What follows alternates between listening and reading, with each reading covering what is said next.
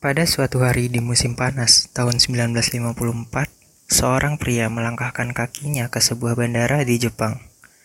Saat pria ini menyodorkan paspornya, di sana tertera bahwa pria asing itu berasal dari sebuah negara yang disebut Tauret. Masalahnya, negara itu tidak dikenali. Tidak ada wilayah bernama Tauret di peta dunia.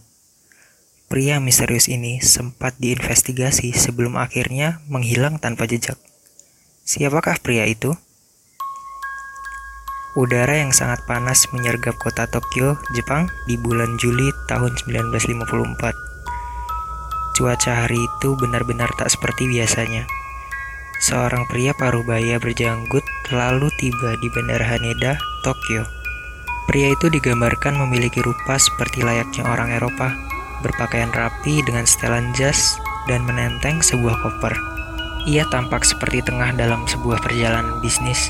Ia sendiri mengatakan kepada seorang petugas bandara bahwa dirinya sedang melakukan bisnis dan itu adalah kedatangannya yang ketiga tahun itu.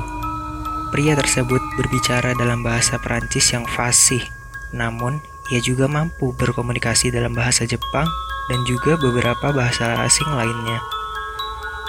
Ia juga sempat menunjukkan dompetnya yang berisikan berbagai mata uang dan beberapa negara yang pernah disinggahinya. Namun, suatu hal yang aneh mulai terjadi ketika pria itu menyebutkan kepada petugas mengenai negara asalnya.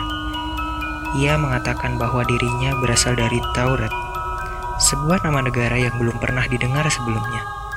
Tentu saja hal ini membuat bingung petugas yang segera meminta pria tersebut menunjukkan paspornya. Paspor itu terlihat asli dengan beberapa stempel dari negara lainnya, namun hal ini justru membuat petugas bertambah bingung. Pasalnya, tak ada negara di dunia ini atau tempat bernama Taurat dalam peta. Untuk membuktikan kebenarannya, pria itu kemudian berkata pada petugas untuk menghubungi kantor perwakilan Jepang di mana ia akan menghadiri rapat. Namun sayangnya saat petugas menghubungi kantor yang dimaksud, sang penerima telepon juga kebingungan dan mengaku tak kenal pria itu. Keadaan makin bertambah aneh tatkala petugas bandara menemukan bahwa hotel yang telah dipesan pria itu juga tak pernah mendengar namanya.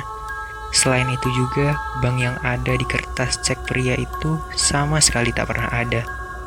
Pria dari Taurat itu sendiri juga kebingungan dan menyangka bahwa petugas bandara tengah mengerjainya. Namun, Petugas kemudian membawakan peta dan meminta pria itu menunjukkan di mana letak negara bernama Tauret tempat asalnya itu. Pria itu kemudian mengatakan bahwa negaranya terletak di antara perbatasan Spanyol dan Prancis.